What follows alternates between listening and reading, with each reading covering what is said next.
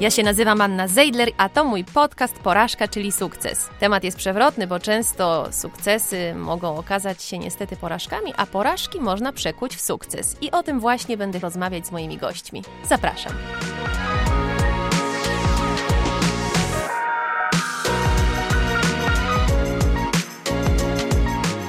Witam Was bardzo serdecznie w kolejnym odcinku mojego autorskiego podcastu Porażka, czyli sukces. Dzisiaj rozmawiać będę z dziennikarką muzyczną, która, jak sama mówi, zawsze wyolbrzymiała swoje porażki, umniejszając sukcesom. Gabi Drzewiecka.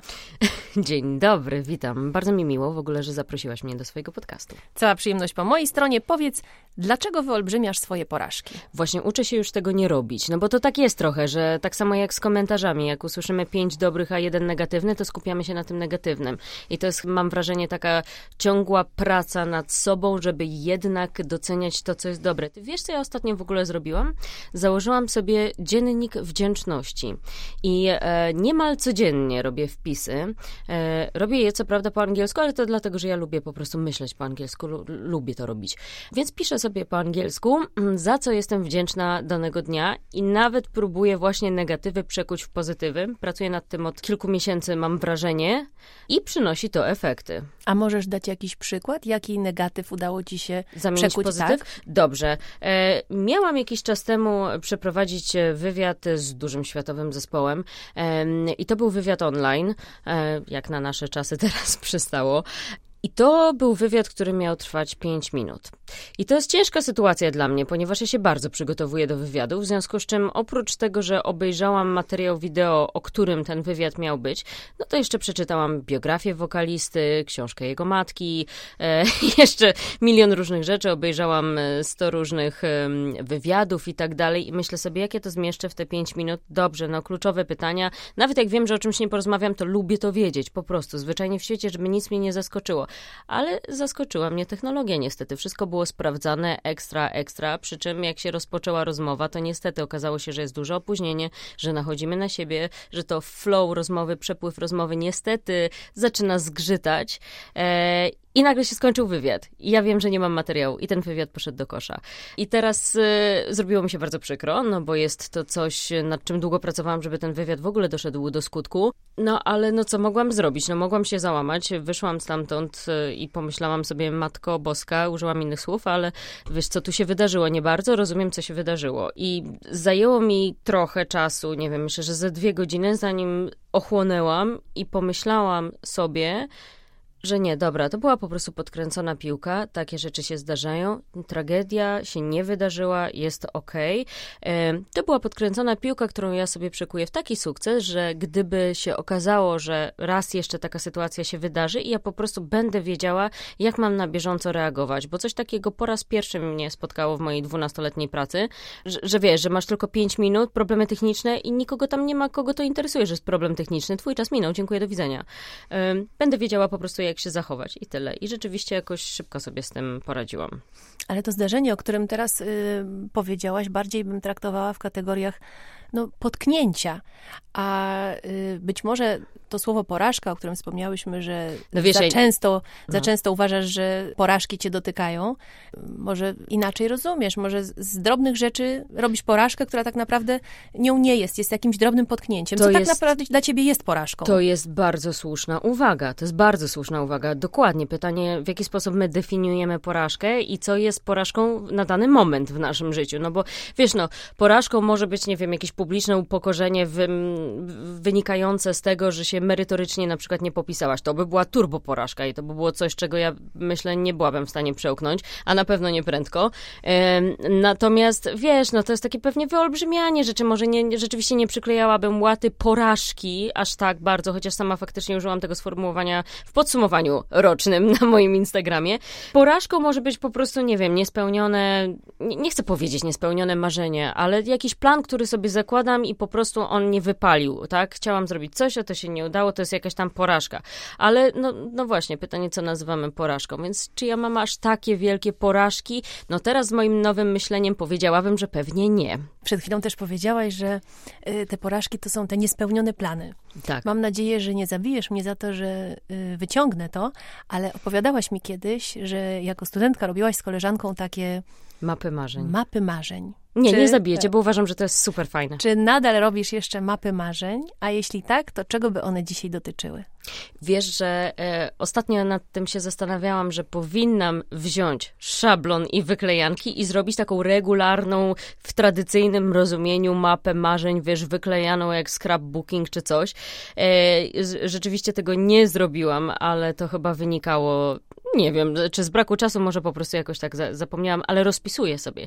Ja w ogóle e, jestem notesiarą, uży, używam takiego sformułowania, czyli do każdej dziedziny, którą się zajmuję, mam oddzielny notes i to pomaga mi uporządkować i myśli, i moje sprawy, i plany, i marzenia, i cele. Brzmi to dość tak, e, może sztucznie i trochę korporacyjnie, ale jest w tym jakaś taka magia i rzeczywiście wyklejałyśmy z moją przyjaciółką e, mapy marzeń. To wszystko się pospełniało, oczywiście nie w tym czasie, w którym sobie zakładałam, że to się spełnia, no bo czasami wydaje nam się, że coś zrobimy szybciej, a jednak pewne rzeczy wymagają czasu, procesu i tak dalej, i tak dalej. Mm, ale uważam, że to jest w ogóle fantastyczne narzędzie, bo im więcej sobie powtarzamy takich rzeczy, im więcej sobie wizualizuję, nie chcę brzmieć jak sekciara, choć ostatnio się śmieję, że nią jestem, ale naprawdę im więcej tak robimy, ale przy okazji pracujemy, a nie po prostu siedzimy i wyklejamy wyklejanki, mm, no to naprawdę to przynosi rezultaty. A możesz powiedzieć, na czym polega pomagało wyklejanie tej mapy marzeń? E, wiesz co, wzięłyśmy regularny, duży szablon, e, gazety, najróżniejsze kolorowe, również te, w których ty pracowałaś i byłaś redaktor naczelną i wyklejałyśmy sobie rzeczy. Chciałabym na przykład prowadzić duże gale, tak? I rzeczywiście coś takiego było, że ja sobie wykleiłam postać akurat narysowaną z jakiejś gazety e, i dorysowałam markerę, scenę, łebki, główki, bo marzyło mi się prowadzenie gali muzycznej. E, że robię wywiady, no to wkleiłam sobie mikrofon i tak dalej, i tak dalej. Różne takie rzeczy wy, wyklejałyśmy, że mieszkanie z pięknym widokiem. No, to, to rzeczy ważne, ważniejsze, mniej ważne i tak dalej. To wszystko sobie tam wyklejałyśmy i pisałyśmy sobie też założenia, jakby ramy czasowe, w, w, trakcie których miałoby to się spełnić. Oczywiście to, wiesz, to, było, to był plan na dwa lata, generalnie chyba się spełnił w sześć, więc, więc wiadomo, że, że, że często w tym można się pomylić, ale mam gdzieś w ogóle tę mapę w postaci rulonu już teraz i, i ja bardzo lubię takie rzeczy. Teraz może nie wyklejam aż tak, ale spisuję sobie. Wszystko sobie spisuję, powtarzam. No to teraz, jeżeli mówię, że sobie spisujesz, nie wyklejasz, to co jest na tej mapie marzeń? Powiedzmy, że jest to mapa marzeń. A nie mogę ci powiedzieć. Marzeń. To znaczy, oczywiście mogę ci powiedzieć i, i, i, ci powiem, ale już nie publicznie, ponieważ e, czasami też chciałabym, e, znaczy boję się, że zapeszę, jeżeli coś publicznie będę mówiła. Poza tym też nie chcę, żeby ktoś mi ukradł pomysły. Zwyczajnie w świecie, bo, bo myślę, że mam parę takich naprawdę fajnych pomysłów związanych z tym, czym się zajmuję na co dzień i faktycznie mam porozpisywane wszystko, co potrzebuję, żeby się wydarzyło, żeby to się po prostu spełniło. No powiedziałaś przed chwilą, nie chcę, żeby ktoś mi ukradł pomysły, to znaczy, że miałaś takie przykre doświadczenia. A naturalnie, kto z nas nie miał w tej branży? Hmm. No, to odpowiedz na to pytanie, Aniu. nie podkradł nigdy pomysłu? Trudno mi teraz y, odpowiedzieć sobie. tak na to pytanie jednoznacznie. Y... Ale myślę, że to nie tylko w naszej branży. No, wiesz, czasami też jest tak, że to nie wynika y, tylko i wyłącznie z czyjejś złośliwości. To czasami bywa tak, że nawet nie wiesz, że zaczerpnęłaś to od kogoś, po prostu usłyszałaś, a po jakimś czasie gdzieś ci zakiełkowało w głowie i myślisz, że sama to wymyśliłaś. Jest nawet takie określenie w muzyce, które mm, opisuje sytuację, w której muzyk gdzieś usłyszy jakąś melodię i po jakimś czasie on nie pamięta, że usłyszał to gdzieś, tylko jemu się wydaje, że właśnie to skomponował. I to jest na to słowo, które właśnie zapomniałam. Chciałabym brzmi. ci pomóc, ale niestety. Nie, no bo no, jak mi się przypomni to. W temacie to muzycznym nie jestem tak biegła, jakbym I, chciała. Tak, no więc, no więc no, no, to mogłoby się tak wydarzyć, że po prostu ktoś gdzieś tam skorzysta. A po co ma korzystać, jak ja chcę to zrealizować? O, już mam. Kryptomnezja, to się nazywa kryptomnezja. Rozumiem. Chciałam jeszcze odnieść się do tego, co napisałaś. Zresztą sama wspomniałaś, że właśnie na Instagramie napisałaś o tych porażkach i sukcesach. I jednym z sukcesów, który wymieniłaś, e, właściwie to był chyba pierwszy sukces, który wymieniłaś, że wytrzymałaś kolejny rok z Łukaszem, twoim partnerem. Tak. To oczywiście jest przewrotne, że wytrzymałaś. Na pewno y, nie było to aż tak trudne, ale chciałabym, y, jeśli się zgodzisz. Było? Różnie bywa, ale myślę, że on powiedziałby dokładnie to samo i w ten sam sposób zareagował. I chyba to poczucie humoru nas też łączy. No właśnie, czy zgodziłabyś się powiedzieć coś więcej o twoim partnerze, bo myślę, że y, coraz istotniejszą rolę w twoim życiu zajmuje. Wiesz, on zawsze, zawsze, zawsze, zawsze zajmował dość wysoką pozycję, że tak powiem, w moim życiu, e, czy to zawodowym, czy, czy prywatnym, bardzo zawsze mnie wspierał. Oczywiście też mnie irytował niemiłosiernie i niemiłosiernie irytuje mnie po dziś dzień, ponieważ mamy e, oboje dość nie, nie wiem, czy powiedzieć e, trudne charaktery, trochę wybuchowe, e, na pewno ciężkie jednak, jednak, jednak to powiem tak, e, trochę ciężkie charaktery mamy, w związku z czym nam się zdarza ścierać, ale bardzo nas łączy zbliżone poczucie humoru i wiele jakichś takich głupich sytuacji, y, tak bardzo wewnętrznych, tylko takich naszych, że myślę, że osoba z zewnątrz po prostu może pomyśleć, że jesteśmy nienormalni. Więc gdzieś tam mamy dużo rzeczy, które nas, y, nas łączą. I myślę, że jesteśmy na takim etapie, gdzie jesteśmy ze sobą bardzo, bardzo blisko. Zresztą zawsze byliśmy i, i, i tak jak mówię, powtarzam się i zawodowo, i prywatnie, ale faktycznie uzupełniamy się tutaj dość mocno. Więc jak ja mam jakiś pomysł, Łukasz też potrafi go trochę zmodyfikować, podrzucić coś innego i na odwrót. Łukasz ma jakiś pomysł, ja też e, próbuję swoje dorzucić. Jesteśmy trochę takim dream teamem małym wewnętrznym. Ja czasami mówię, że działamy jak taka mała agencja. No właśnie, bo wy poznaliście się w pracy, ale też teraz pracujecie razem. Tak. I czy to, że pracujecie razem, to umacnia wasz związek, czy jest raczej polem do konfliktów? Ja myślę, że e, e, znaczy jedno i drugie właściwie. Nawet nie umiem powiedzieć, która opcja jest e, przeważająca, bo z jednej strony ja nie chciałabym pracować z nikim innym, ponieważ my się rozumiemy praktycznie bez słów i, i są sytuacje, w których Łukasz się wybitnie sprawdził. Nie wiem, czy osobie z zewnątrz byłabym w stanie tak bardzo zaufać, ale oczywiście bywa też konfliktowo i ścieramy się mocno, mm, ale myślę, że nie na tyle, żebyśmy się tutaj wymienili i, i, i żeby Łukasz sobie znalazł, nie wiem, innego podopiecznego, ale myślę też, że to jest taka sytuacja, w którym ja jestem jedyną podopieczną jego i będę jedyną, bo on nie będzie w stanie pracować z nikim e, innym. My się tak dobrze dogadujemy, że, że, że po prostu to funkcjonuje. Mm, dlatego też poza tym, że jakby zajmuje się mną pod kątem menedżerskim, to robi zupełnie inne rzeczy, w których się spełnia, czyli tak jak na przykład robimy ten koncert w Trójmieście Olivia Stars, no to on tam pełni funkcję, oprócz tego, że jest współorganizatorem, to jest też reżyserem tego przedsięwzięcia, więc trochę ja jestem tak, teraz się robię przy okazji, e, bo to nie jest tak, że on kiedykolwiek planował być menadżerem, po prostu my się tak dobrze dogadujemy i on jest tak dobry w tym, co robi, że akurat tutaj to się spełnia, ale myślę, że z nikim innym to by się pewnie nie, nie, nie wydarzyło. No właśnie, to jest takie bardzo ważne, żeby mieć y, w życiu kogoś, kto dmucha w nasze skrzydła, tak się to mówi, tak, prawda? Tak. I Łukasz chyba jest tą osobą, która dmucha w twoje skrzydła, jak y, dobrze rozumiem, prawda? Tak, tak. Jest taką osobą, która we mnie zawsze wierzyła e, i która też mi bardzo pomogła w ogóle. E, no nie chcę powiedzieć na początku, bo my się nie poznaliśmy na, na, na początku gdzieś tam mojej drogi, tylko e, no już teraz to właściwie w połowie tej, tej, tej drogi mniej więcej się poznaliśmy. No ale poznaliśmy się na początku mojej pracy w Dzień Dobry TVN i on wtedy mi bardzo pomógł przy różnych sytuacjach e, sytuacjach i, i tak dalej, więc y, tak, na pewno mu wiele zawdzięczam. Myślę, że on mnie również wiele zawdzięcza i też mam wrażenie, dlatego to wszystko funkcjonuje. Taką oazą spokoju jest? To jest y, określenie, które nie pasuje do niego, nie jest oazą spokoju, chociaż zależy w jakich sytuacjach, bo są sytuacje, w których ja zaczynam panikować i wtedy jest oazą spokoju. E, ale są sytuacje, w których moja i jego wybuchowość się spotyka i tutaj bardzo, ale to bardzo serdecznie, z całego serca, przepraszam sąsiadów, którzy czasami słyszą różne rzeczy. Są awantury? Oczywiście, że tak. No to o co się kłócicie? No, o najróżniejsze rzeczy. Kurczę, nawet nie umiem ci powiedzieć, przytoczyć nie wiem, po prostu mamy jakieś kompletnie przeciwne zdania, zarówno zawodowo, jak i, jak i prywatnie, tylko problem polega na tym, że ja, ja się szybko odpalam, ja mam krótki ląd. I to jest coś, czego publicznie nikt raczej nie zobaczy, bo ja jestem publicznie dość opanowana i mówiąc publicznie mam na myśli również towarzyskie spotkania, prywatne. Po prostu jak jest więcej ludzi. Myślę, że ja się po prostu tylko odpalam, jak jesteśmy we dwójkę, więc e, nie wiem, czy, czy, czy... Nie, to nie jest tylko jego wpływ, bo ja zawsze tak miałam. Zawsze tak miałam, że w sytuacjach takich bardzo kameralnych, jak mnie coś zirytuje, to pokazuje to bardzo po sobie. Jestem mocniej opanowana, jeżeli jestem w większym gronie. Ale pewnie też należysz do osób, którym po pięciu minutach mija złość. Nie.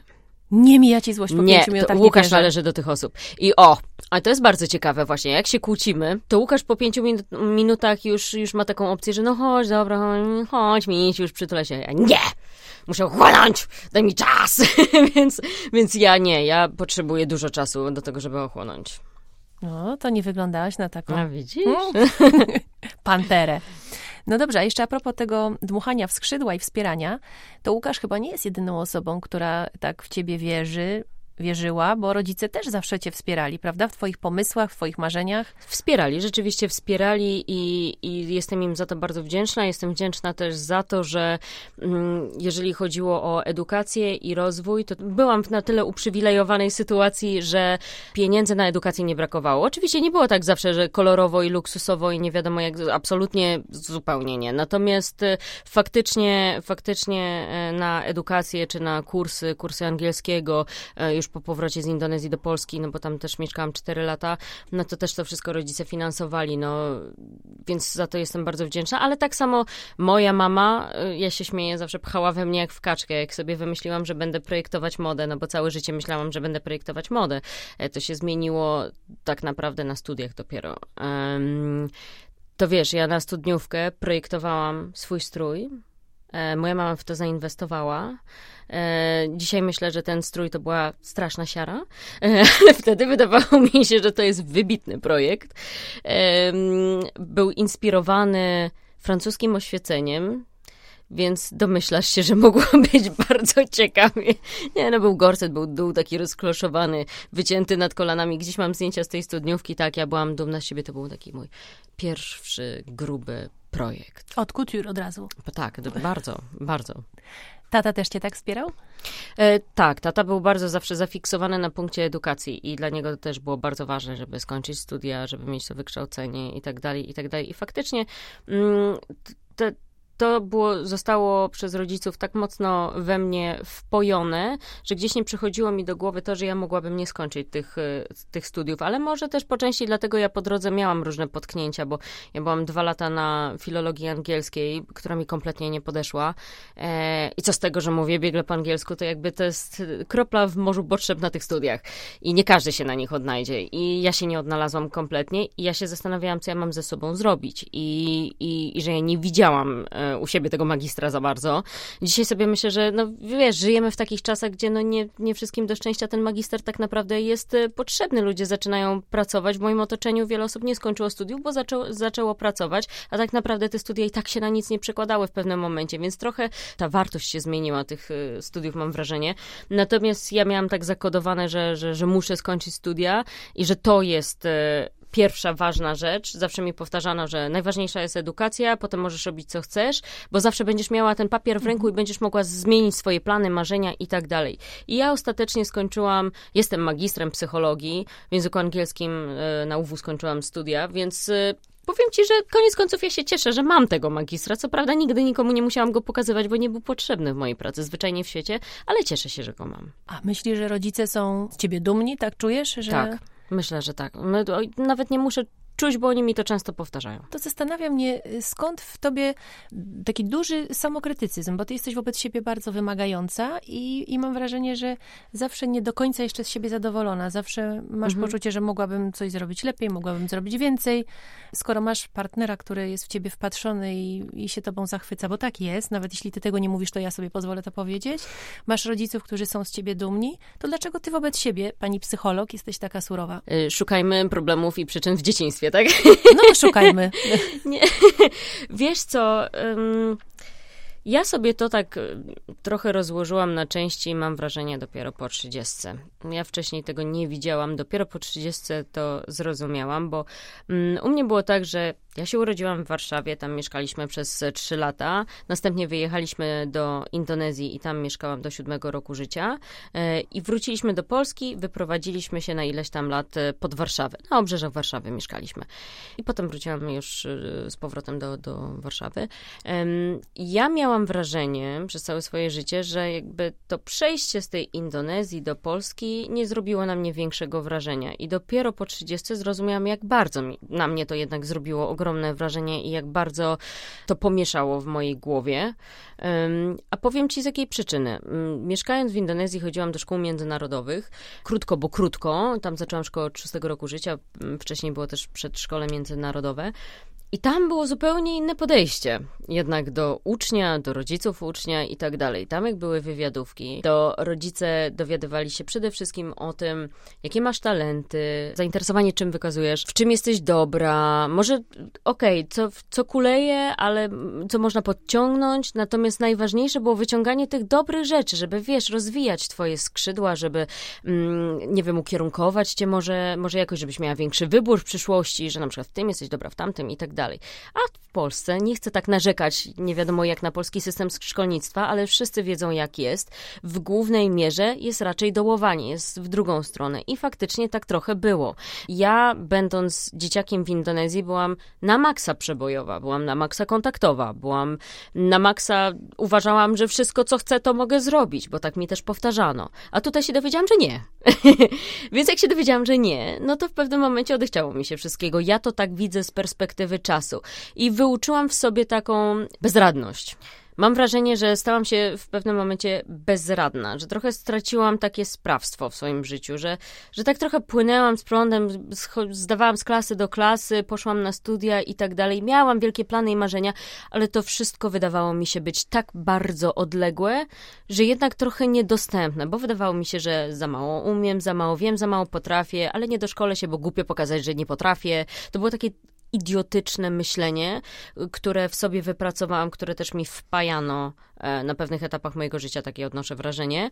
E, I dopiero potem gdzieś zaczęły na mnie spływać dobre rzeczy, w takim sensie, że wiesz, że poznałam różnych ludzi, którzy mi e, różne rzeczy zaczęli powtarzać. Wiesz, dostęp był większy do różnych spotkań, nie wiem, motywacyjnych. To nie jest tak, że nie na nie wiadomo jakie motywacyjne spotkania chodziłam, ale pewne rzeczy zaczynają do ciebie docierać.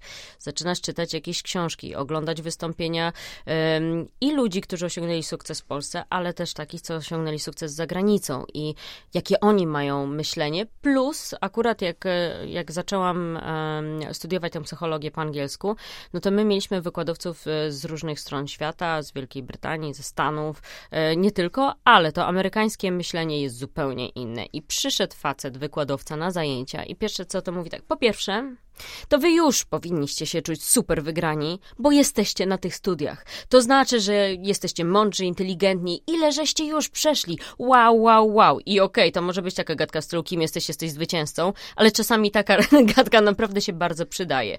I ja, będąc dorosłym już człowiekiem, zaczęłam to chłonąć jak gąbka. I sobie pomyślałam, kurczę, Właściwie to tak, właściwie to tak. I myślę sobie, że wykonałam i tak ogromną pracę od czasu studiów nad sobą i nad wieloma rzeczami pracuję. Myślę, że teraz jestem w całkiem nie, niezłym punkcie, jeżeli chodzi o kontakt samej ze sobą. No właśnie, to bardzo ważne, co powiedziałaś, że jednak wykonujesz codziennie tę pracę nad sobą. To jest praca ciągła. Tak, masz taką świadomość, że musisz to robić? Tak, ja wstaję rano, e, zanim w ogóle wstanę, zanim otworzę oczy, ale już jestem świadoma. I nawet jeżeli czuję, że o, o, jest, jest mi ciężko, bo bo nie chce mi się wstać albo co, cokolwiek, to pierwsze co to myślę, że jest super, pięknie, nowy dzień, jestem zdrowa, jest wspaniale, mam rodzinę, e, jestem za to wdzięczna, to będzie piękny dzień. I ja sobie takie formułki codziennie rano powtarzam, powtarzam sobie, że nie mogę się doczekać kolejnego dnia, e, wszystkich możliwości, które ten dzień mi przyniesie. Naprawdę zaczęłam u podstaw jakby wszystko zmieniać i ten dziennik wdzięczności e, i to powtarzanie codziennie rano. Zaczęłam kurs medytacji, co prawda taki po prostu online'owy, że codziennie Pan mi mówi, na czym powinnam się skupić i to jest tylko 10 minut, ale te 10 minut poświęcam właśnie na to, żeby się skupić na tym, co mam robić. Zaczęłam, e, powróciłam właściwie do sportu, ale jeszcze bardziej niż kiedykolwiek. E, zaczęłam ten sport e, uprawiać, zaczęłam się skupiać na wszystkich jakby etapach swojego życia, odżywianie, zmieniłam wszystko. Wszystko zaczęłam zmieniać. Ja nie mówię, że super, hiper rewelacyjnie, natomiast jest to proces i jestem szczęśliwa, że doszłam do punktu, w którym teraz jestem. Mam na myśli swoją świadomość, swoją głowę. Ktoś cię do tego popchnął, czy to jest efekt własnych yy, To jest efekt własnych przemyśleń. Ja sobie też zdałam sprawę z jednej rzeczy, która jest oczywistą oczywistością i każdy o tym wie, tylko moment, w którym naprawdę zrozumiesz, co to oznacza, zmienia, potrafi zmienić życie. Naprawdę.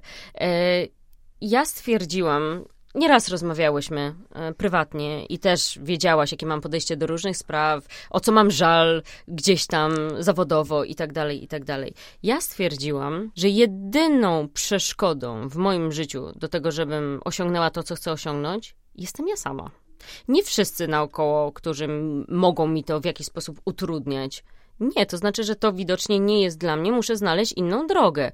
Jeżeli, nie wiem, tymi drzwiami nie wejdę, to muszę sobie uchylić okienko z innej strony. Zwyczajnie się zastanowić się, jakie mam opcje, wymyślić te opcje. I rzeczywiście zaczęłam kombinować.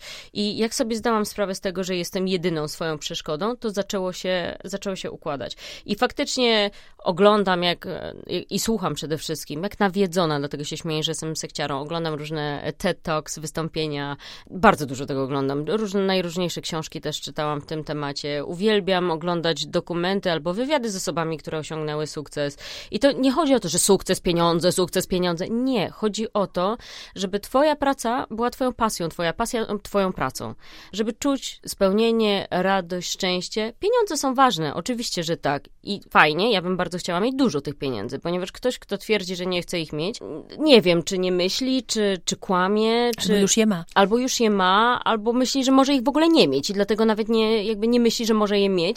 E, natomiast z prostej przyczyny. Dlaczego masz nie chcieć mieć kasy? A jeżeli ktoś zachoruje z twojej rodziny, a jeżeli ty zachorujesz, nie, nie wiem, nie pracujesz, nie zarabiasz, to co się wtedy dzieje? No czujesz bezpieczeństwo. Chciałabym nie musieć myśleć w ogóle o pieniądzach w życiu. W takim sensie. Żeby one nie stanowiły ani problemu, tylko żeby służyły do przyjemności i do tego, że jak coś, nie daj Boże, się stanie, to nie będzie mnie zjadał stres od środka, że nie stać mnie na to, żeby poratować kogoś w mojej rodzinie na przykład, nie? Czyli w pewnym sensie odpowiedziałaś na, mi na pytanie, którego jeszcze nie zadałam, czyli to, co ty postrzegasz jako sukces. Czyli właśnie to jest chyba ta odpowiedź, prawda? Tak. Że, żeby robić to, co się tak. kocha tak. y, i czuć z tego satysfakcję. Tak ale też chyba mieć taki wewnętrzny spokój, na który ty pracujesz ciężko, prawda? Dokładnie tak. Dokładnie tak. Wiesz, są sytuacje, w których ja, ja czuję, że żyję. Nie, to wszystko jest oczywiście związane zawsze z muzyką.